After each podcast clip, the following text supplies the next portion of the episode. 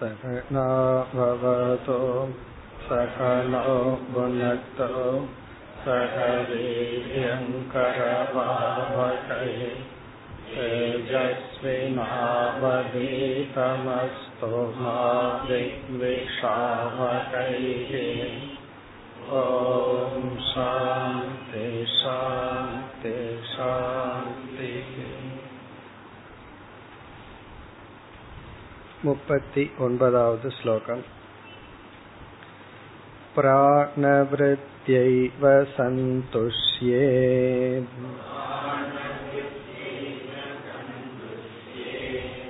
मुनिर्नैवेन्द्रियप्रियैः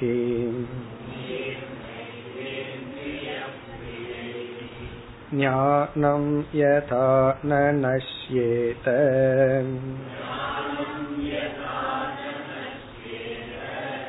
नावकीर्येत वाङ्मनः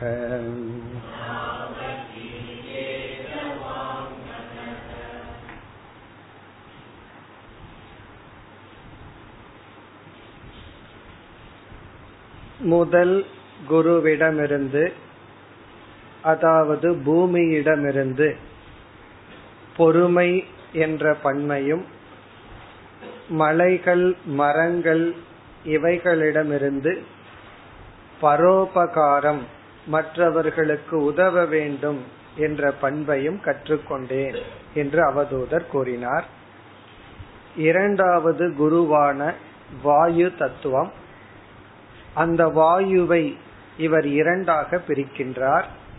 நமக்குள் சென்று வருகின்ற வாயு அதை பிராணன் என்றும் வெளியே உளவி வருகின்ற காற்று அது பாஹ்ய பிராணக அல்லது பாஹ்ய வாயுகோ காற்று என்று அழைக்கப்படுகிறது.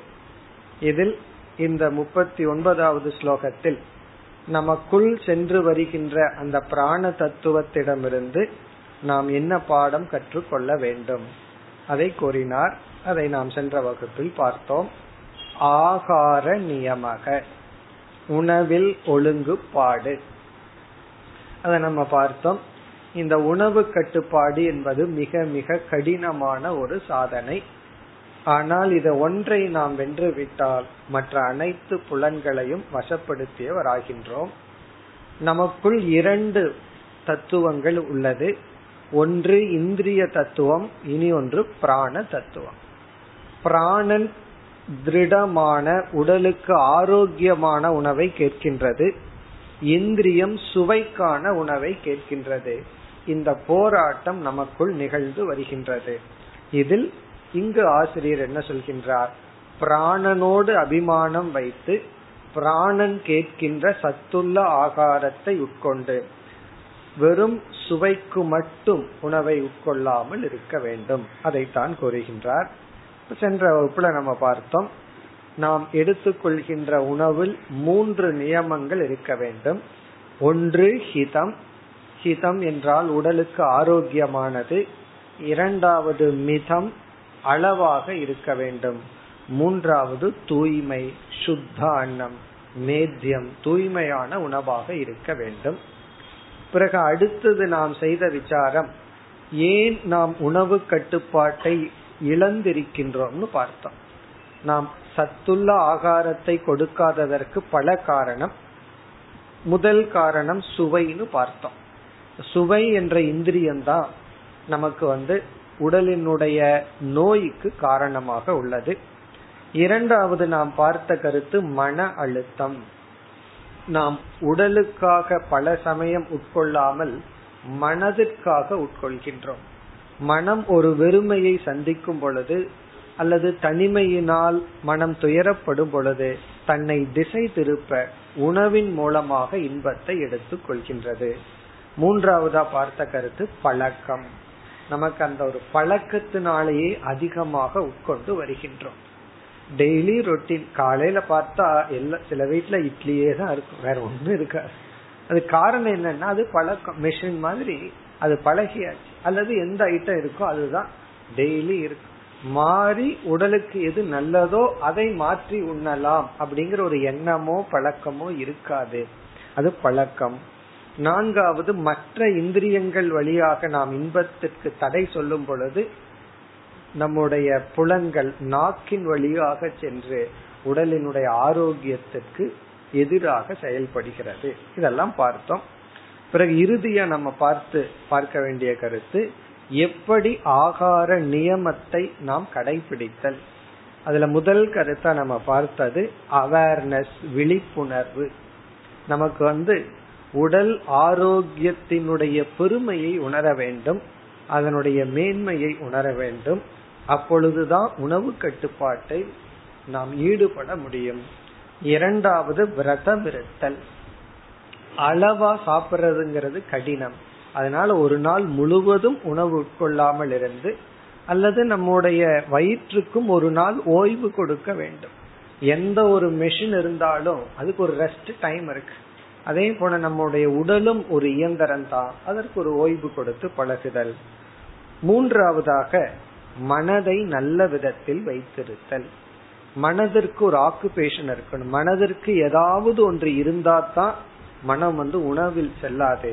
மனதுக்கு ஒரு வேலையும் கொடுக்காம ஒரு விதத்திலையும் மனதிற்கு ஒரு மகிழ்ச்சியை கொடுக்காமல் இருந்தால் எதுலையுமே ஒரு இன்ட்ரெஸ்ட் மனதுக்கு கிடைக்கலனா மனது வந்து உணவிலிருந்து இன்பத்தை எடுத்து கொள்ளும் இப்ப மனதுக்கு ஏதாவது விதத்துல ஒரு இன்பத்தை கொடுக்க வேண்டும். வேதாந்த கிளாஸ் நம்ம படிக்கிறோம். அது புரியுதோ இல்லையோங்கிறது ரெண்டாவது. வேதாந்த கிளாஸ் கேக்கிறதுல மனசு மகிழ்ச்சி அடைஞ்சு பழகிட்டா அதுவே ஒரு விதத்துல நமக்கு வந்து சுவை போன்ற இன்பங்கள்ல நாடாம இருக்கிறதுக்கு காரணமாயிரும் இப்ப ஏதோ ஒரு விதத்துல நம்ம மனதுக்கு ஒரு மகிழ்ச்சியை கொடுத்து பழக வேண்டும். பிறகு இறுதியாக உடற்பயிற்சி எக்ஸசைஸ் உடற்பயிற்சியை நம்ம ஈடுபட்டால் தான் நம்ம வந்து ஆகார நியமத்தை பின்பற்ற முடியும். நம்ம உடற்பயிற்சியிலேயே ஈடுபடவில்லை என்றால் நம்மால ஆகார நியமத்தை பின்பற்ற முடியாது. அது நம்ம பிராக்டிக்கலா அனுபவ ரீதியா பார்க்கலாம். பிராணாயாமமோ சில ஆசனங்களோ அல்லது வாக்கிங் போறது காலையில நடந்து பழகிறது காலையிலயோ மாலையிலயோ அப்படி ஒரு டிசிப்ளின் எடுத்துக்கொண்டால் நம்மை அறியாமல் உணவு கட்டுப்பாடு வந்துவிடும். காரணம் என்னன்னா அதிகமா உணவை உட்கொண்டுட்டு நம்மளால பிராணாயாமம் எல்லாம் பண்ண முடியாது. அப்படி பண்ண ஆரம்பிச்சோம்னா போன பிராணம் திரும்பி உள்ள வராது. ஆகவே ஒரு இருபத்தஞ்சு பூரி சாப்பிட்டு பிராணாயாமம் பண்ணி பாருங்க. என்ன ஆகும்? நம்மளால முடியாது. ஆகவே அந்த உடற்பயிற்சி அப்படிங்கிற ஒரு பிராக்டிஸ் நமக்கு கொண்டு வந்து விட்டால் நம்மை அறியாமல் ஃபுட் டிசிப்ளின் உணவு கட்டுப்பாட்டுக்கு வந்துடும் அதாவது இந்த ஸ்போர்ட்ஸ் சொல்லி விளையாட்டுன்னு சொல்லி ஸ்கூல்ல இருந்து ஆரம்பிச்சு அதுக்கு ஒரு பீரியட் வேற இருக்கு. அந்த பீரியட்ல தான் போர்ஷன் முடிக்காத கிளாஸ் எல்லாம் டீச்சர் எடுத்துக்குவாங்க. அந்த விளையாட்டுங்கிறது எதற்கு? அல்லது வந்து கவர்மெண்ட் வந்து ஸ்போர்ட்ஸுக்கு எவ்வளவோ ஸ்பெண்ட் பண்ணுது. அதனுடைய காரணம் என்னன்னா ஹெல்த்துக்காகத்தான். உடல் ஆரோக்கியத்துக்காகத்தான் ஸ்போர்ட்ஸ்ங்கிற கான்செப்டே உருவானது. ஆனா இப்ப என்ன ஆயிடுது? சில ஸ்போர்ட்ஸ்மேன் வந்து சில ட்ரக்ஸ போட்டுட்டு ஓடி உடலை அழித்து கொள்கிறார்கள். உடலினுடைய ஆரோக்கியத்துக்காக ஸ்போர்ட்ஸ் உருவானது. அந்த ஸ்போர்ட்ஸே உடலினுடைய அழிவுக்கு இப்போ காரணமாகி உள்ளது. இப்ப விளையாட்டினுடைய தாற்பயம் என்னன்னா உடற்பயிற்சிக்காகத்தான். இங்க பக்கத்துல குழந்தைகள் இருக்காங்க. மனநோயால் உடலால பாதிக்கப்பட்டவர்கள். அவர்களுக்கு எக்ஸசைஸ் பண்ண சொல்றது ரொம்ப கஷ்டம். அதனால சில சமயம் என்ன செய்வார்கள்னா ஏதாவது ஒரு திரைப்படல் பாடலை போட்டு ஆட சொல்லுவார்கள். அந்த குழந்தைக்கு ஆடும் அதுவே ஒரு எக்ஸசைஸ் ஆயிடும் கைய மடக்கு கால மடக்குன்னா கஷ்டம். அதுக்கு ஒரு பாட்டை போட்டுட்டு ஆட சொன்னா உங்க இஷ்டத்துக்கு ஆடுங்கன்னு சொன்னா அந்த குழந்தைக்கு ஆடும். பிறகு அதுவே ஒரு எக்ஸசைஸ் ஆயிடும் ஏதோ ஒரு விதத்துல அதுக்காக நான் டிஸ்கோக்கு போறேன்னு சொல்லக்கூடாது. இந்த எக்ஸாம்பிள் சொன்ன உடனே ஏதோ ஒரு விதத்துல ஒழுங்கான ஒரு எக்ஸசைஸ் செய்தால் நம்மை அறியாமல் உணவில் கட்டுப்பாட்டுக்கு வந்து விடுவோம். நம்ம எந்த எக்ஸசைஸும் பண்றதில்ல. டெய்லி ரொட்டீன் மாடு மாதிரி ஏதோ ஒரு பண்ணிட்டு இருந்தோம் அப்படின்னா கண்டிப்பா உணவு விஷயத்திலும் நமக்கு ஒழுக்கம் வராது. இது வந்து மிக மிக முக்கியமான ஒரு டிசிப்ளின் சுவர் இல்லாமல் சித்திரம் இல்லைன்னு சொல்லுவார்கள். அந்த சுவர்ங்கிறதே நம்முடைய உடல். இந்த உடல் ஆரோக்கியம்ங்கிறது மிக முக்கியம். அதைத்தான் இதில் கூறுகின்றார். இப்பொழுது ஸ்லோகத்திற்குள் சென்றால் பிராண விருத்தியா ஏவ சந்துஷ்யே முனிகி நைவ இந்திரிய பிரியைகி. முனிகி முனிவன். இங்க முனிவன் அப்படின்னா சாதகன் அப்படின்னு அர்த்தம். இதெல்லாம் முனிவர்கள் தான் நான் அல்ல அப்படின்னு சொல்லக்கூடாது. சாதகர்கள். பிராண விருத்தியா ஏவ சந்துஷ்யே. சந்துஷ்யத்னா மகிழ்ச்சி அடைய வேண்டும் திருப்தி அடைந்து விட வேண்டும். எதில்? பிராண விருத்தியா. பிராண விருத்தியா என்றால் பிராணன் கேட்கும் ஆகாரத்தின் மூலமாக. பிராணன் கேட்கின்ற சத்துள்ள தூய்மையான ஆகாரத்தின் மூலமாக ஒருவன் மகிழ்ச்சி அடைந்து பழக வேண்டும்.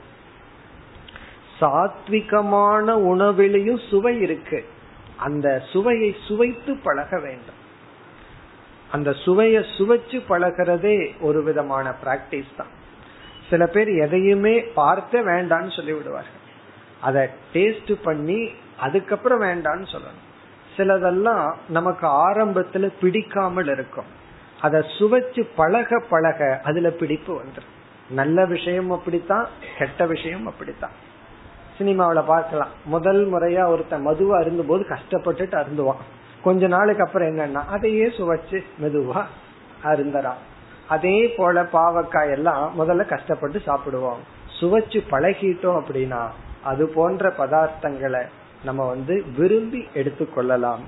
பிராண விருத்தியா சந்துஷ்யேத் என்றால் உடலுக்கு ஆரோக்கியத்தை தரும் உணவை எடுத்துக்கொள்வதன் மூலம் மகிழ்ச்சி அடைந்து பழக வேண்டும். உணவை வந்து மருந்து மாதிரி சாப்பிடக்கூடாது. மருந்து மாதிரினா சில பேர் வந்து இது உணவை வந்து மருந்துன்னு கற்பனை பண்ணிட்டு சாப்பிடுவார்கள். அதுவும் கூடாது. உணவை உணவா சாப்பிடணும். உணவை உணவா சாப்பிடனா பிறகு மருந்த உணவா சாப்பிட ஆரம்பிச்சிடும். ஒவ்வொரு வேளையும் பாதி வயிறு மருந்து தான் உள்ள போகும். காரணம் அந்த உணவை சுவைச்சும் பழக்கணும். அந்த சுவையோடு சாப்பிடுறது சாத்விகமான உணவாகின்றது. சுவை இல்லாமல் ஏதோன்னு சாப்பிடாம சுவைத்து சாப்பிட வேண்டும். அததான் இங்க சந்துஷியத்துங்கிற வார்த்தையை பயன்படுத்துறார். அதுல ஒரு மகிழ்ச்சி அடைந்து பழக வேண்டும். பிறகு நைவ இந்திரிய பிரியைகி. இந்திரியத்துக்கு பிரியமான உணவினால் மகிழ்ச்சி அடைந்து பழகக்கூடாது. இந்திரிய பிரியம்னா சுவை. சுவைக்காகவே என்று உள்ள உணவினால் மட்டும் சந்தோஷத்தை அடைந்து பழகக்கூடாது. அப்படின்னா அப்படிப்பட்ட உணவை நாம் அதிகமாக கொடுக்க கூடாது அதாவது சுவை சுவைத்து உண்ணுதல் இனிப்பு இதெல்லாமே சாத்விக ஆகாரம் தான் அதனால சாத்விக ஆகாரம்னா பாவக்கான்னு நினைச்சிடக்கூடாது. சாத்விக ஆகாரம்னா அதுல எல்லா சுவையும் உள்ளது.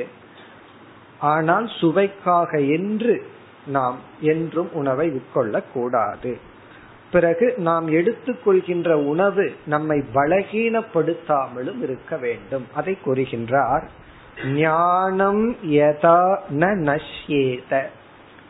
ந நஷ்யேத அழிந்து விடாதோ? ஞானம் என்றால் அறிவு. நம்முடைய அறிவும் அறிவு திறனும் அழிந்து விடாத அளவு நாம் தேவையான அளவு உடலுக்கு உணவை கொடுக்க வேண்டும். ஞானம் யதா நஷ்யேதனா?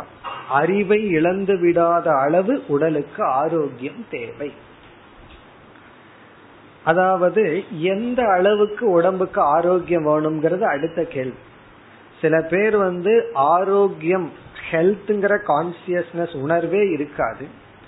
சில பேர்த்துக்கு அது ஓவர் உணர்வு வந்துடும் எப்பொழுது பார்த்தாலும் உணவை பத்தியே பேச்சு உணவையே சிந்திச்சிட்டு இருக்கிறது அதுவும் கூடாது. நமக்கு அதிக தேவைக்கு மேல ஆரோக்கியம் வேண்டாம். காரணம் மாடும் கூட ஆரோக்கியமா இருந்துட்டு தான் சாகுது அது என்ன அடையுது? ஆகவே எப்பொழுது பார்த்தாலும் உணவை பற்றியே பேசிட்டு அதை பத்தியே சிந்திச்சிட்டு இருக்கவும் வேண்டாம். அதே சமயத்துல அதற்கு முக்கியத்துவம் கொடுக்காமல் இருக்கக்கூடாது. இங்க என்ன சொல்றாரு? அந்த ஆரோக்கிய எந்த அளவு வேணும்னா அறிவை அடைஞ்சா இழந்தராம இருக்கிற அளவுக்கு நமக்கு ஆரோக்கியம் வேண்டும். மேலும் ந அவகீர் ஏத வாங் மனக நம்முடைய வாக்கும் மனமும் பலகீனம் அடையாத அளவு உடலுக்கு ஆரோக்கியம் தேவை. வாங் மனகனா நம்ம பேசுற சக்தி கர்மேந்திரியங்களனால செயல்படுற சக்தி மனக சிந்திக்கிற சக்தி ஞானம்ங்கிறது புத்தி இவைகளெல்லாம் தன்னுடைய சக்தியை இழக்காத அளவுக்கு நமக்கு ஆரோக்கியம் இருந்தால் போதும். அதனாலதான் நம்ம ஆரம்பத்திலேயே பார்த்தோம் பிசிக்கல் ஹெல்த் வந்து எமோஷனல் இன்டலக்சுவல் ஹெல்த்துக்கு ஆதாரம். மனம் ஆரோக்கியமா இருக்கணும்னாலும் அறிவு ஆரோக்கியம்னா இருக்க வேண்டும் என்றாலும் உடல் ஆரோக்கியம் மிக மிக முக்கியம். சில பேருடைய வாழ்க்கையில பிப்டி பர்சன்ட் தூக்கத்துக்கு போயிரும். மறுபடியும் ஒரு டுவெண்ட்டி பர்சன்ட் குழந்தை பருவத்துக்கு போயிரும். வாழ்றது அஞ்சு பர்சன்டா இருக்கும். மீதி எல்லாம் ஹாஸ்பிட்டல்ல போயிரும். ஒரு வயசுக்கு மேல பார்த்தா காலையில இந்த ஹாஸ்பிட்டல் சாயந்தரம் வேற ஹாஸ்பிட்டல் உடம்புல ஒவ்வொரு ஸ்பேர் பார்ட்ஸுக்கும் ஒவ்வொரு ஹாஸ்பிட்டல் இருக்கு. அதுலயே காலத்தை கழிச்சிருவோம். பிராரப்தப்படி வாழுவோம். எங்க வாழ்ந்துட்டு இருப்போம் யாருக்கு சம்பாதிக்கிற ஃபீஸை எல்லாம் கொடுத்துட்டு இருப்போம் சம்பாதிக்கிற பணத்தை கொடுப்போம்னா நம்ம டாக்டருக்கும் ஹாஸ்பிட்டலுக்கும் கொடுப்போம். காரணம் என்னன்னா நமக்கு அந்த கான்சியஸ் இல்லாததனால். அதனால சொல்றார் வாங் மனக ஞானம்.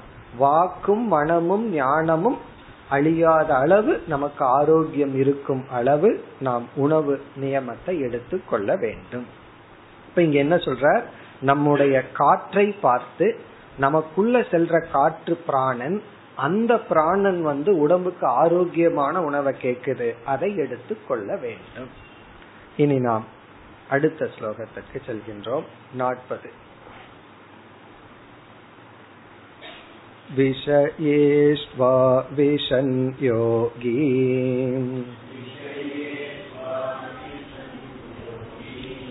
नानाधर्मेषु सर्वतः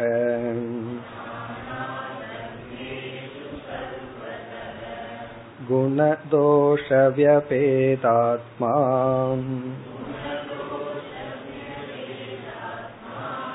न विषज्येत वायुवत्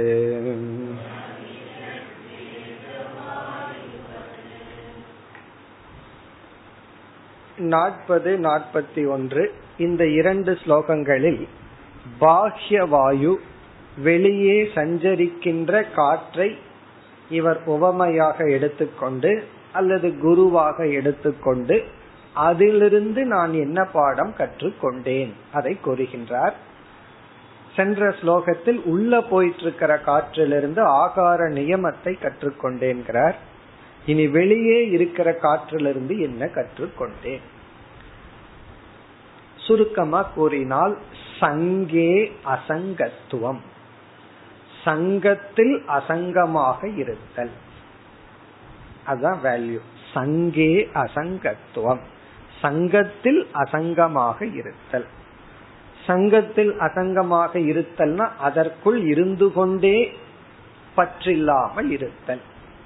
சங்கத்தில் அசங்கமாக இருத்தல். வீட்டுக்குள்ள இருந்து கொண்டே பற்றில்லாமல் இருத்தல். வீட்டை விட்டு நம்ம துரத்தி வெளியே விட்டாச்சு?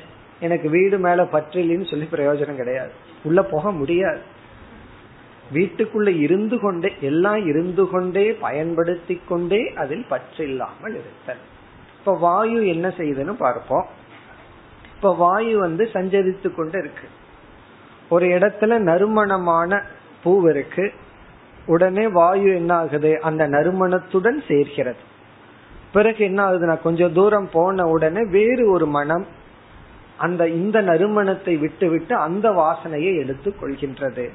இப்படி பல வாசனைகளை வாயு எடுத்துக்கொண்டாலும் தனக்கென்று எந்த வாசனையையும் வைத்துக் கொள்வதில்லை. பிறகு என்ன ஆகுதுன்னா அந்தந்த இடத்துல எடுத்துட்டு அங்கங்க அது விட்டு விடுகின்றது. இப்ப வாயு வந்து வாசனை திரவியங்களுடன் சங்கம் வைத்தாலும் அது அசங்கமாக இருக்கின்றது.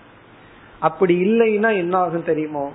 ஒரு அசுத்தமான பொருளோடு வாயு வந்து சம்பந்தம் வச்சு அந்த துர்நாற்றம் வந்து ஒரு மலரோட வாசனையும் சேரும் போது என்ன ஆகும் தெரியுமா? ரெண்டு மிக்ஸ் ஆகிக்கும் காரணம் அது பழசையும் அது வச்சிருக்கும் நல்ல வாசனையும் எடுத்து வச்சிருக்கும் மிக்ஸ் ஆயிருக்கும்.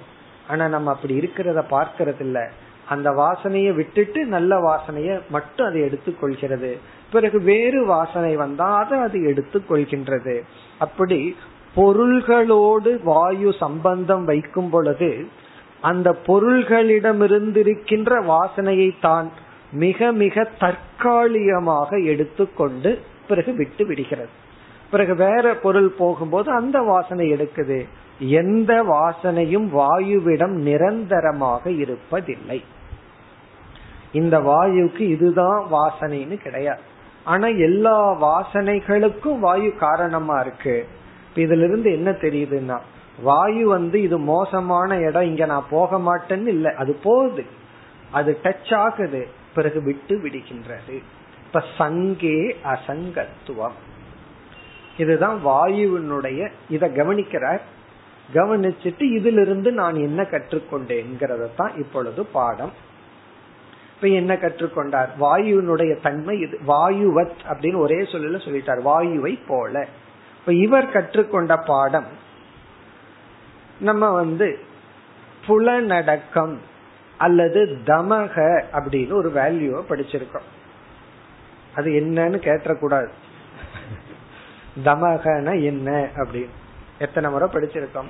ஆரம்ப வேதாந்த கிளாஸ்லயே சமதமாதி இந்திரிய கட்டுப்பாடு மனக்கட்டுப்பாடுங்கிற இடத்துல இந்திரிய கட்டுப்பாடுன்னு பார்த்திருக்கோம். இப்ப இந்திரிய கட்டுப்பாடுன்னா என்ன? ஐந்து ஞானேந்திரியங்கள் இந்த மனதிற்கு உணவை கொடுக்கின்ற வாயிலாக இருக்கிறது. இந்த தமகங்கிறதுல ஆகார நியமமும் வந்து விடுகிறது. ஐந்து ஞானேந்திரியங்கள் மனசுக்கு உணவை கொடுக்குது. வாய் வந்து உடலுக்கு மட்டும் உணவை கொடுக்குது. கண் வழியா மனசுக்கு உணவை கொடுக்கறோம். காது வழியா மனசுக்கு உணவை கொடுக்கறோம்.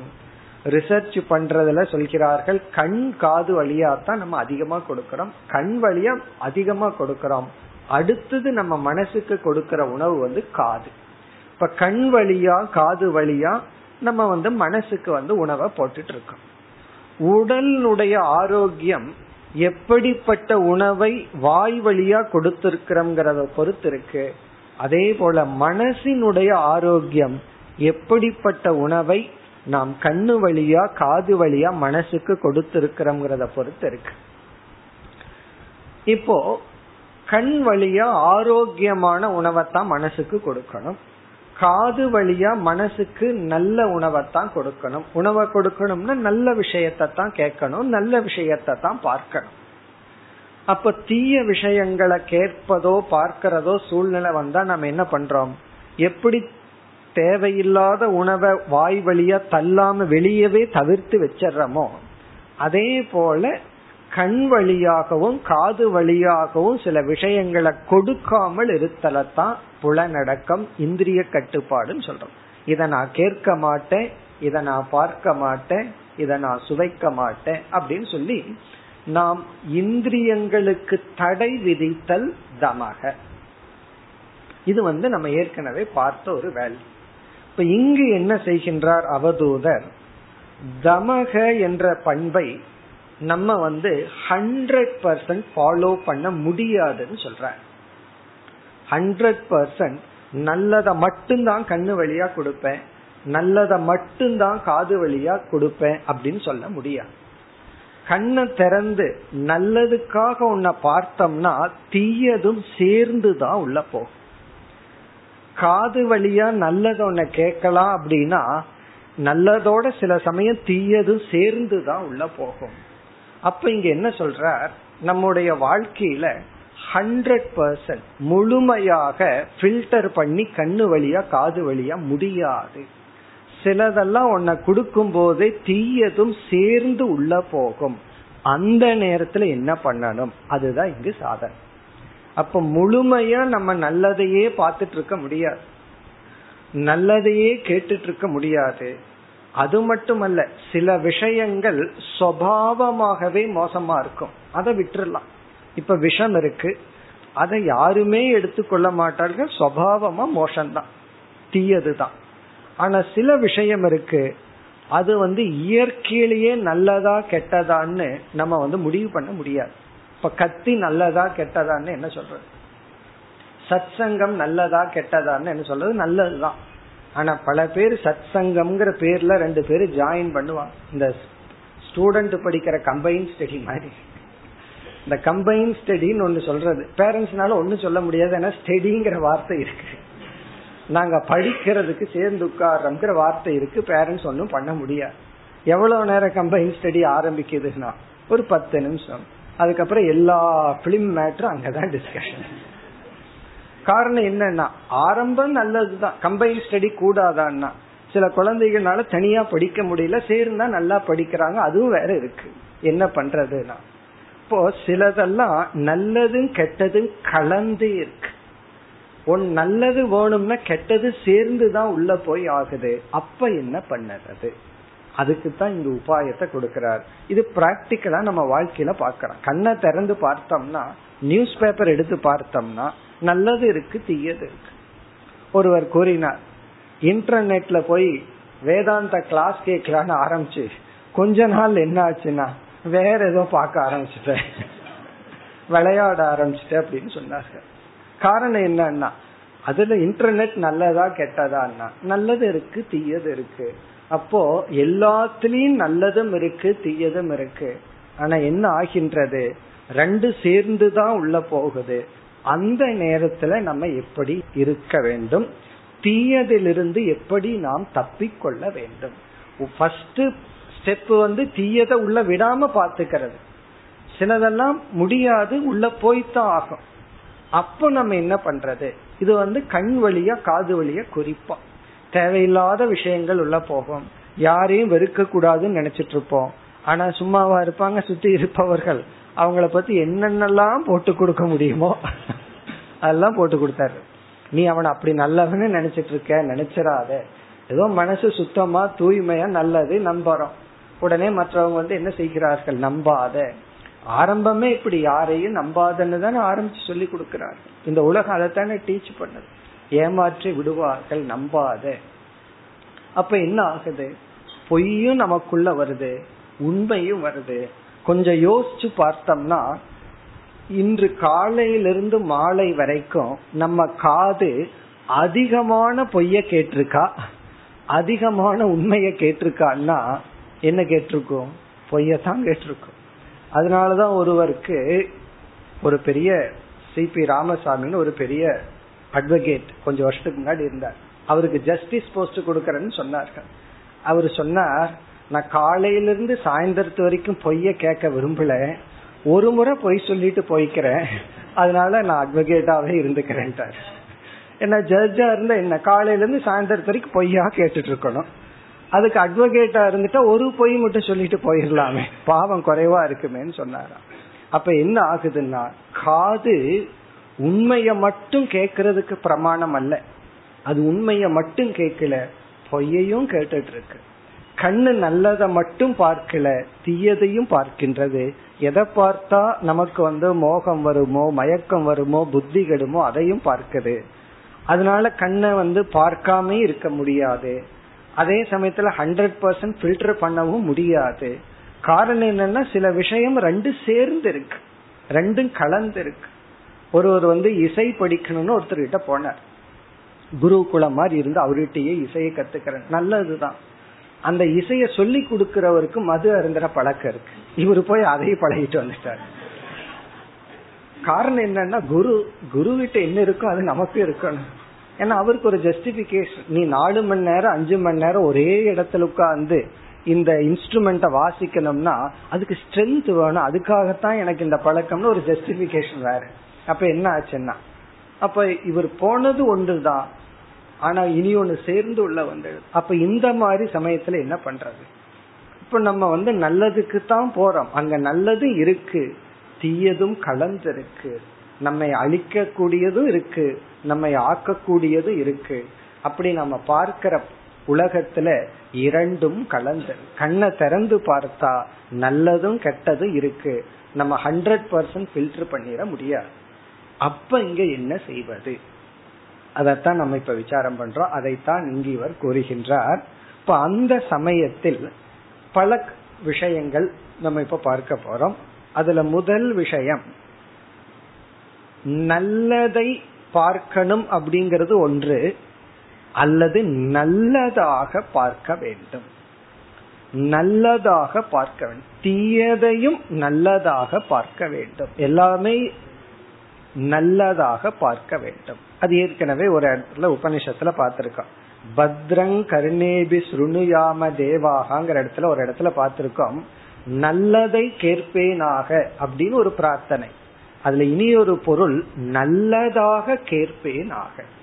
சொல்றதெல்லாம் நான் நல்லதாக பொருள்படுத்தி கொள்வேனாக. நம்ம ஒரு நல்லதையே தீய கண்ணோட்டத்துல பார்க்கலாம். அல்லது தீயதையே நல்ல கண்ணோட்டத்துல பார்க்கலாம். ஒருத்தர் தானம் பண்ணிட்டு இருக்காரு அதை பார்க்கிறோம். அது நல்லது. நல்லது நல்லதா பார்க்கலாம். அல்லது அவர் புகழுக்காக பண்றார் அப்படின்னு சொல்லலாம். அவர் வந்து பேருக்காக பண்றார் புகழுக்காக பண்றார். அந்த நல்லதையே தீயதாகவும் நம்ம பார்க்கலாம் பொருள்படுத்தலாம். அல்லது உண்மையிலேயே அவர் புகழுக்காக பண்றவரா இருக்கட்டுமே. புகழுக்காகத்தான் பண்றார். இருந்தாலும் அட்லீஸ்ட் அவனுக்கு ஒரு நல்லது கிடைக்குது. தானம் பண்றதுனால யாருக்கு ஒரு பலன் வருதோ அவன் பலன் அடைகிறானேன்னு பார்க்கலாம். சில பேர் ஸ்கூல் நடத்துறதை எதற்குனா ஒருவர் ஒரு மில் வச்சிருந்தார் லாஸ்ட்ல ஓடிட்டு இருந்துச்சு ரெண்டு மில் வச்சிருந்தார் ஒரு மில் லாஸ்ட்ல ஓடிட்டு இருந்தது சரின்னு ஸ்கூலா கன்வெர்ட் பண்ணார். கொஞ்ச நாள்ல நல்லா ஓடிட்டு இருக்கிற மில்லையே ஸ்கூலா மாத்திட்டார். காரணம் என்னன்னா அதை விட ப்ராஃபிட் அதிகம். அப்ப அவருடைய மோட்டிவ் என்ன அப்படின்னா ஸ்கூல் நடத்தினா நல்ல பணம் கிடைக்குது. மேபி ஒரு மோட்டிவ் தப்பாவே இருக்கட்டும். ஆனா எத்தனையோ பேர்த்துக்கு படிப்பு கிடைக்குது. நல்லதாகவும் பார்க்கலாம். அல்லது சில பேர்த்திடம் பலமும் இருக்கும் பலகீனமும் இருக்கும். நம்ம எதை போக்கஸ் பண்றோம்? எல்லாரிடத்திலும் பலமும் இருக்கு பலகீனமும் இருக்கு நல்ல குணமும் இருக்கு தீய குணமும் இருக்கு. நாம எதை பார்க்கிறோம்? நமக்கு எது அங்க அட்ராக்ஷனா இருக்கு? அதுதான் நமக்கு முக்கியம். அப்ப முதல் நியமம் வந்து உலகத்துல தர்மமும் இருக்கு அதர்மமும் இருக்கு. நல்லதும் இருக்கு கெட்டதும் இருக்கு. தீயதும் இருக்கு நன்மையும் இருக்கு. நாம் நன்மையை மட்டும் பார்த்து நன்மையோட மட்டும் வாழ முடியாத சமயத்தில் தீயதிலும் ஏதாவது ஒரு நன்மை இருந்தால் அதை பார்க்க வேண்டும். அல்லது தீயதையும் நாம் நன்மையாக பார்க்க வேண்டும். அது தீயதாகவே இருக்கட்டும். அதிலும் ஒரு நன்மை. அதிலும் நாம் நன்மையாக பார்க்க வேண்டும். அப்போ மோகத்திற்குரிய பொருளை யோகத்திற்குரிய பொருளாக பார்க்க வேண்டும். அதனாலதான் எல்லா மனிதர்களும் ராமனும் சீத்தையும் எல்லாம் பாட்டு இருக்கு. காரணம் என்னென்ன பார்க்கறதெல்லாம் ஈஸ்வர சுரூபம். என்று நாம் அனைவரையும் இறைவனாக பார்த்தல் அல்லது நல்லதாக பார்த்தல். இது ஒரு விதமான பிராக்டிஸ் அப்ப காதல கேட்கறதும் நல்லதா கேட்கறது. அதனால அந்த நிலையில இது நல்லது இது கெட்டது இது அழகு இது அசிங்கம்னு ஒண்ணு கிடையாது. எல்லாத்தையுமே நம்ம நல்ல கண்ணோட்டத்தை பார்த்தல். என்ன பார்க்கிறதுங்கிறது உண்மையிலேயே மனசுதான். கண்கிறது ஒரு இன்ஸ்ட்ருமெண்ட் இப்ப கண்கிற ஒரு இன்ஸ்ட்ருமெண்ட்ல மனதை கொஞ்சம் சரிப்படுத்திட்டோம்னா நம்ம நல்லதாக பார்க்கலாம். முதல்ல வந்து தீயதை உள்ள விடக்கூடாது. சரி நம்ம மீறி உள்ள போயிடுது. அப்ப என்ன பண்றதுன்னா அதை வந்து பார்க்கும் விதம். அதுக்கப்புறம் சிலதெல்லாம் பார்க்கும் விதம்னா அதற்கு நம்ம முக்கியத்துவம் கொடுக்காம இருக்கிறது ஒரு விதமான பார்க்கும் விதம். ஒருத்தர் வந்து ஏதோ ஒன்று தேவையில்லாம பேசிட்டு இருக்கார் அதுக்கு நம்ம முக்கியத்துவம் கொடுக்காம அதை கண்டுக்காம இருக்கிறது பெரிய விஷயம். நம்ம ரொம்ப கண்டுகொள்ள வேண்டிய விஷயம் சிலதெல்லாம் கண்டுக்காம இருக்கிறது. பேசாம விட்டுறது அதுக்கு இம்பார்ட்டன்ஸ் கொடுக்காம இருந்து பழகுதல் இதெல்லாம் ஒரு உபாயம். பிறகு இரண்டாவது உபாயம். கண் வழியா சில விஷயங்களை நம்ம பார்த்துட்டோம். அந்த விஷயங்கள் ஒரு முறை கண் வழியா நம்ம மனசுல போயிட்டா எந்த களங்கமும் ஏற்பட்டு விடாது. எந்த கஷ்டமும் நமக்கு வந்து விடாது. அந்த தீய விஷயத்தை நம்ம சங்கல்பம் செய்யாமல் இருக்க வேண்டும். மீண்டும் மீண்டும் எண்ணாமல் இருக்க வேண்டும். அதுக்கு பேர் சங்கல்பம் சொல்றது. சங்கல்பம்னா ரிப்பீட்டட் திங்கிங் அதையே மனசுல நினைச்சிட்டு இல்லாம இருக்கு. இப்ப தவறான விஷயத்த நம்ம காதுல கேட்டுட்டோம். கண்ணுல பார்த்துட்டோம். ஒரு முறை பார்த்துட்டு ஒரு முறை கேட்டதுனால பெரிய டேமேஜ் வந்திருக்காது. அந்த நேரத்துல டேமேஜ் வந்திருக்கலாம் அவ்வளவுதான். பிறகு எப்ப டேமேஜ் ஆகும்னா அதை மீண்டும் மீண்டும் நம்ம ரீவைண்ட் பண்றதுனாலதான். மீண்டும் மீண்டும் அதை நினைச்சிட்டு இருக்கிறதுனாலதான் நம்ம கெட்டு போறோம். மனம் கெட்டு விடுகிறது. தவறான விஷயத்த பார்த்திருந்தாலும் சரி கேட்டிருந்தாலும் சரி. பார்க்கும் பொழுதோ கேட்கும் பொழுதோ பாதிப்பு இருக்கலாம். அதோட போயிருக்கும். மீண்டும் அதனால நம்ம பாதிக்கிறதுக்கு காரணம் சங்கல்பம். அதுக்கு ரமணர் ஒரு உதாரணம் சொல்லுவார். இந்த அப்பளம் வடையெல்லாம் நம்ம காய போட்டிருந்தோம்னா காய போட்டு அம்மா வந்து பையனையோ ஆரையோ வச்சு காக்கா வராம பாத்துக்கோ அப்படின்னு சொல்லிடுவாங்க. இந்த காக்கை அது மேல பறந்து போயிட்டு இருக்கிற வரைக்கும் நம்ம ஒண்ணும் பண்ண வேண்டாம். துரத்தி துரத்தி காக்காய சுட வேண்டாம். பேசாம இருக்கலாம். அது அமரக்கூடாது. அந்த இடத்துல அமர்ந்தா அது வந்து எடுத்துட்டு போயிடும் காக்கை மேல பறந்து போயிட்டு இருக்கிற வரைக்கும் அந்த பதார்த்தத்துக்கு எந்த விதமான ஆபத்து இல்லை. எதை காய போட்டிருக்கிறோமோ அது போகாது. காக்கை உட்கார ஆரம்பிச்சதுன்னா எந்திரிச்சு அதை விரட்டாது அதே போல எத்தனையோ எண்ணங்கள் மனசுல ஓடிட்டு இருந்தா பிரச்சனை கிடையாது. அந்த எண்ணங்கள் அமர்ந்து விடக்கூடாது அமர்ந்து விடுதல் அப்படின்னா சங்கல்பம் அர்த்தம். அதைவே நினைச்சிட்டு இருக்கிறது அதைவே சிந்தித்து கொண்டு இருத்தல் அப்ப நல்ல எண்ணமோ தீய எண்ணமோ அதை பத்தி பிரச்சனை இல்லை. மனசுல வருதா? வந்துட்டு போகுது. ஏன்னா தீய ஒன்ன பார்க்கும் பொழுது தீய எண்ணம் தான் வரும். தீய விஷயத்த ஒருத்தர் நம்ம காதுல போடும் பொழுது அந்த நேரத்துல தீய எண்ணம் தான் வரும். அது தவறு இல்லை ஏன்னா நம்ம வெறும் நம்ம வந்து எதிர்பார்க்காம அது வந்தது. அல்லது உலகத்துல நல்லதும் தீயதும் கலந்துதான் இருக்கு. ஆனால் அத ஒரு முறையோட நிறுத்தி கொண்டு அந்த எதை நாம் தவிர்க்க விரும்புகின்றோமோ அது தம அளவில் முடியவில்லை என்றால் சங்கல்பத்தில் அதை நாம் தவிர்த்து விட வேண்டும். ஃபர்ஸ்ட் தாட் வந்து சின்ஃபுல் தாட் கிடையாது. முதல் எண்ணம் நமக்கு பாவத்தை கொடுக்காது. அந்த எண்ணத்தை தொடரும் பொழுதுதான் அது நமக்கு பாபத்தை கொடுக்கும். இப்ப இரண்டாவது உபாயம் வந்து ஃபர்ஸ்ட் வந்து நல்லதாக பார்த்தல். அது முடியலையா? இரண்டாவது வந்து தீயதாகத்தான் என்னால பார்க்க முடியுதுன்னா சரி அந்த தீயதை நாம் அசை கூடாது இது வந்து நம்ம நிதித்தியாசனத்துக்கு ஆப்போசிட் நல்லதை அசப்போடணும்னு சொல்லுவோம்.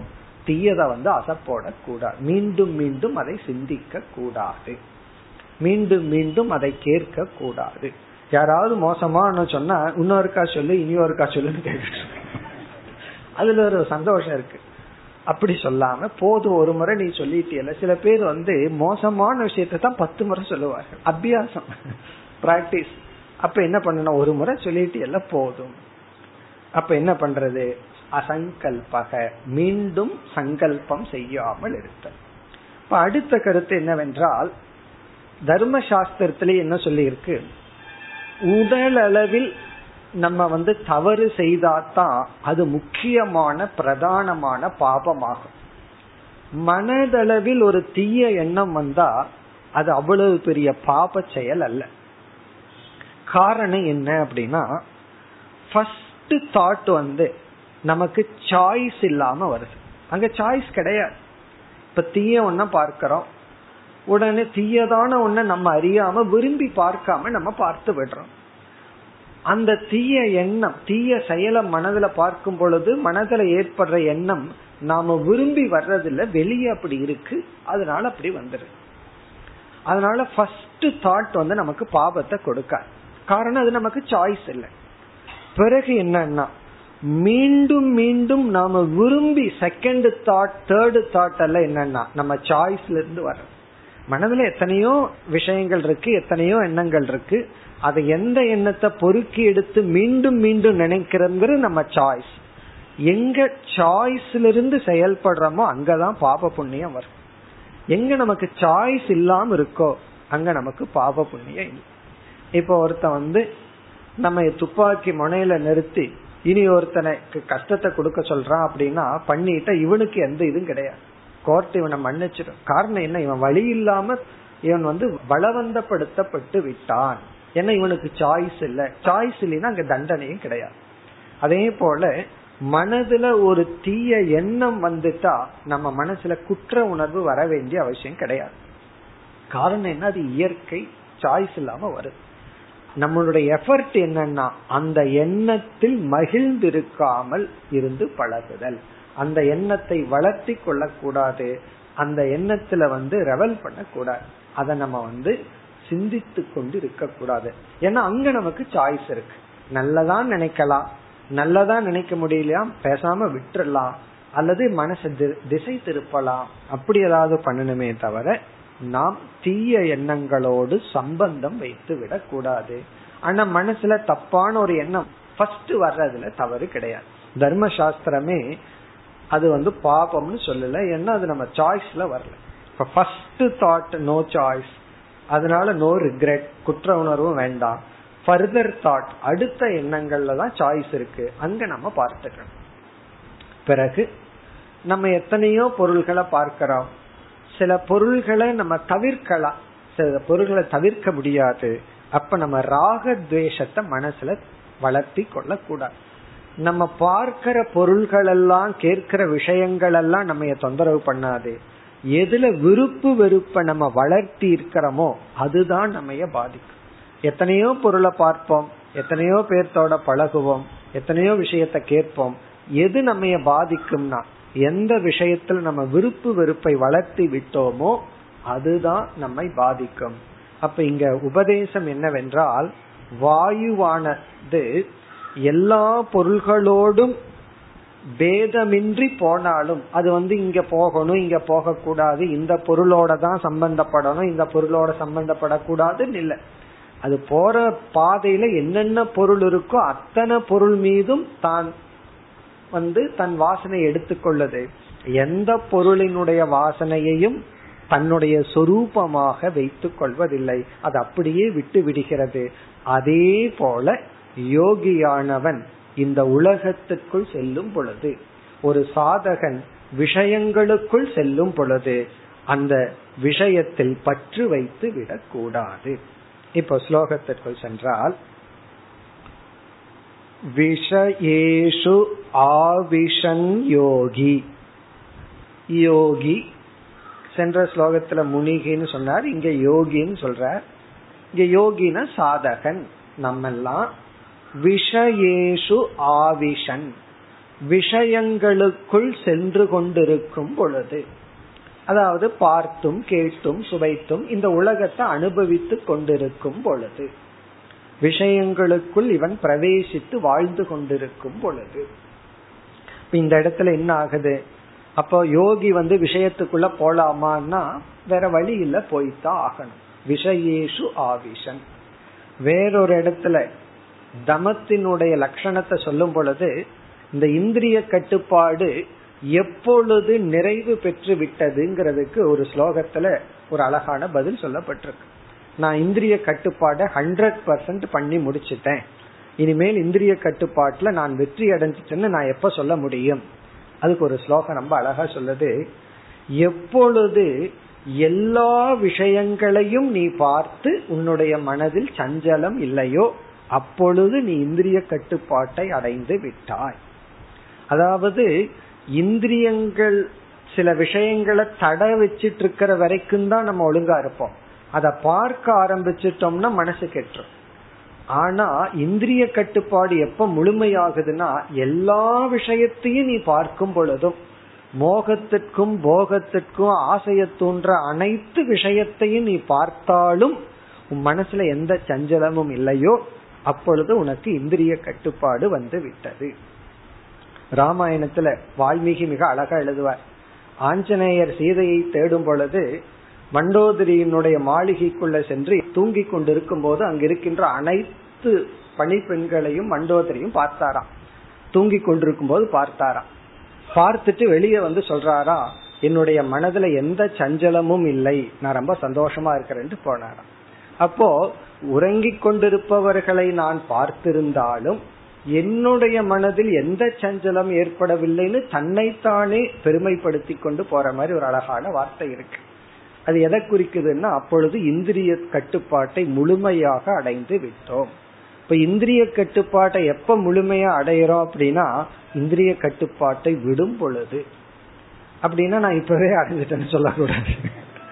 நான் இந்திரிய கட்டுப்பாட்டை விடும் பொழுதுன்னா நான் இதைத்தான் பார்க்கணும் இதைத்தான் பார்க்க கூடாதுன்னு எனக்கு எந்த நியமமும் இல்லைங்கிற ஸ்டேஜ் வரணும். காரணம் என்ன நான் எதை பார்த்தாலும் ஈஸ்வர சுரூபமா தான் பார்ப்பேன். எதை பார்த்தாலும் எந்த பொருளும் என்னுடைய மனசுல ஆசையை தூண்டி விடாது.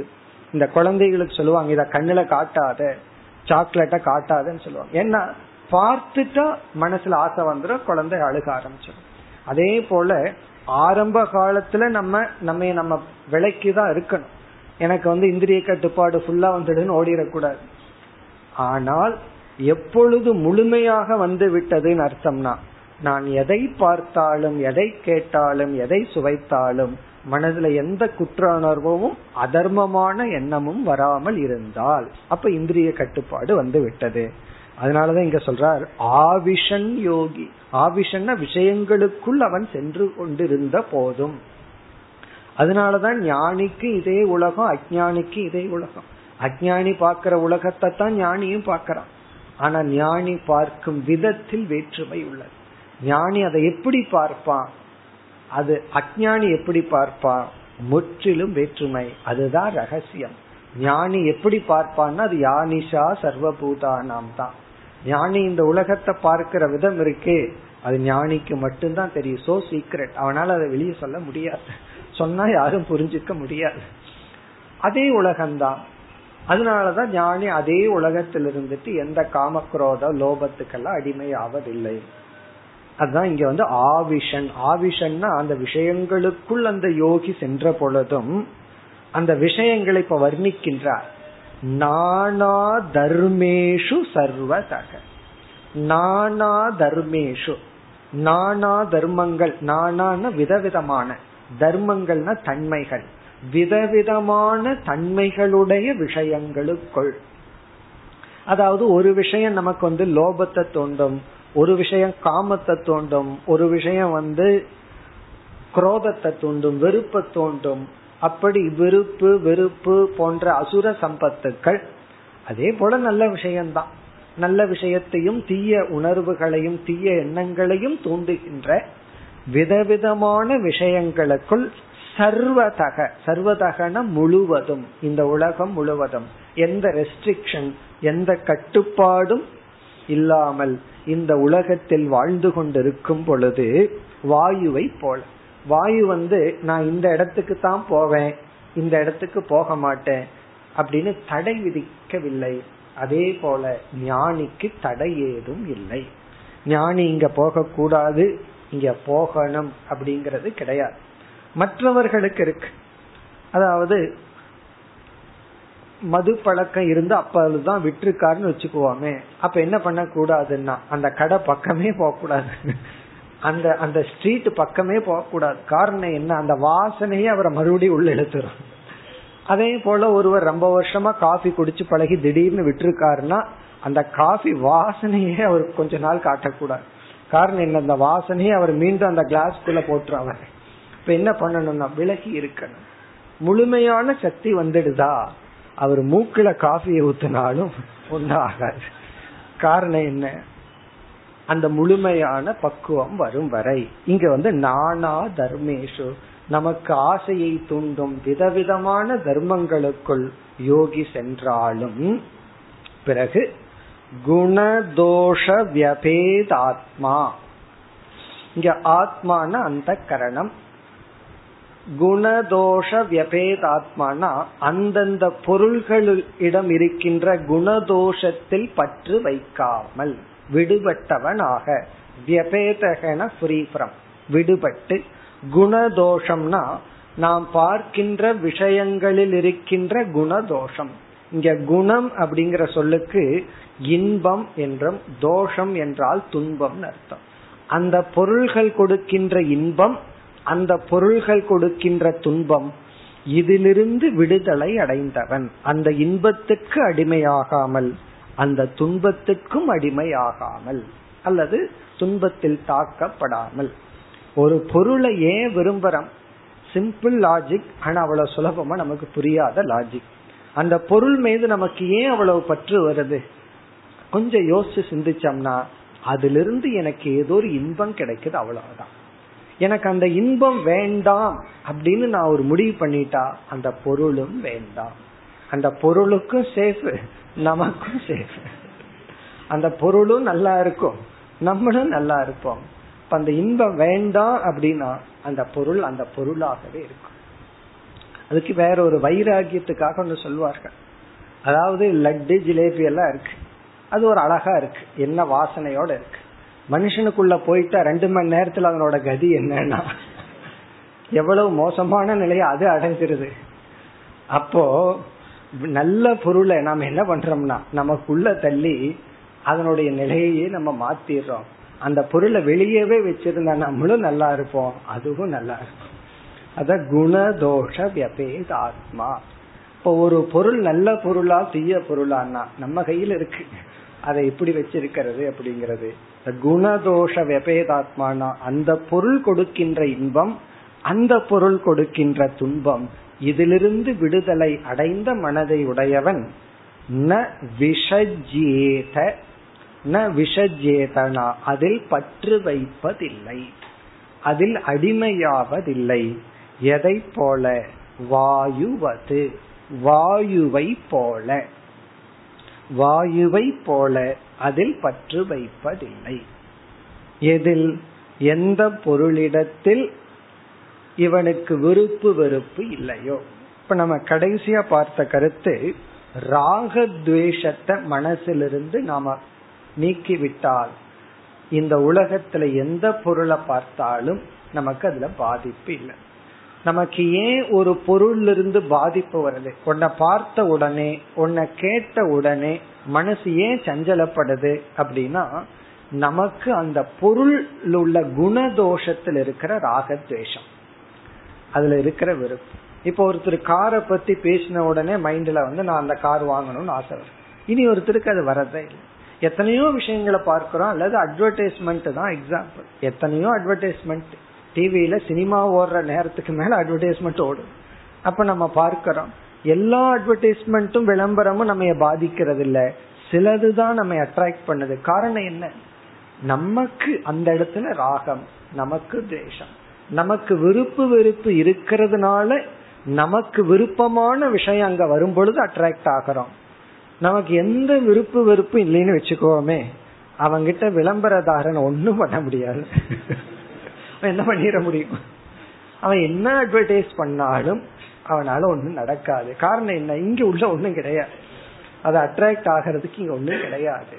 அப்படி இங்க ராக தான் குணதோஷ வியபேதாத்மா. நம்ம மனதில் இருக்கிற விருப்பு வெறுப்பை நீக்கி இந்த உலகத்திற்குள் சென்றால் அப்பொழுது தமம்ங்கிற ஒரு வேல்யூவே கிடையாது.